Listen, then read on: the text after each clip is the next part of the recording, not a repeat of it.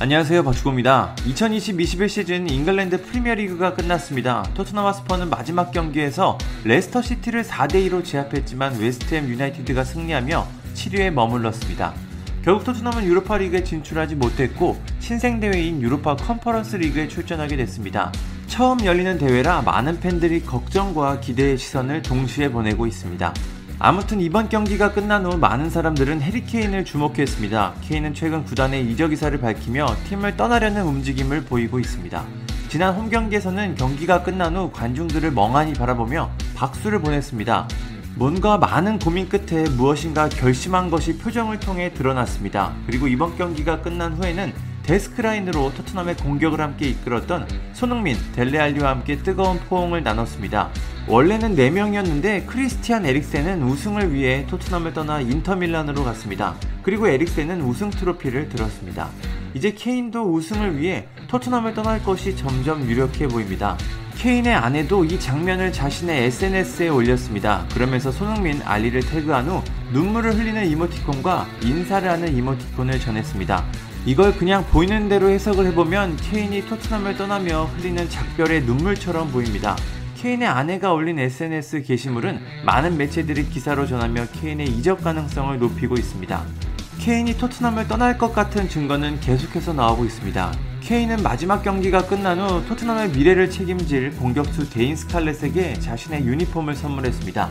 케인은 계속해서 열심히 하라며 응원의 메시지를 보냈는데요. 언론들은 케인이 자신의 후계자인 스칼렛에게 작별 선물을 보냈다고 보도했습니다. 지금처럼 이적설이 강력하게 나오는 시기에 이런 행동은 그렇게 보일 수도 있습니다. 케인은 영국 언론 스카이스포츠의 한 프로그램에 나가 게리 네빌과 여러 가지 대화를 나눴습니다. 여기서 그는 많은 힌트를 남겼는데요.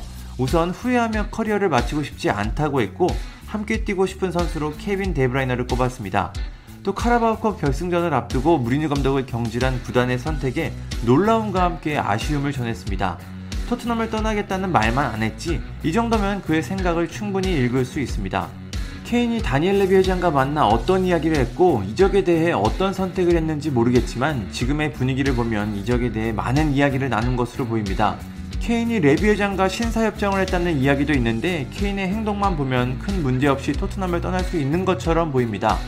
물론 다수 언론들은 레비 회장이 충분한 이적료를 받지 못한다면 케인을 보내지 않을 것이라고 전하고 있습니다.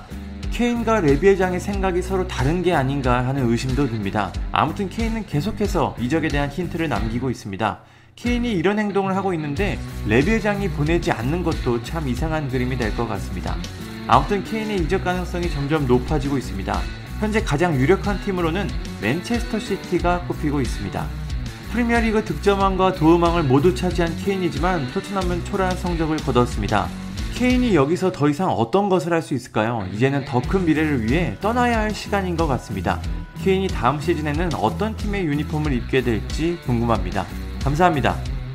구독과 좋아요는 저에게 큰 힘이 됩니다. 감사합니다.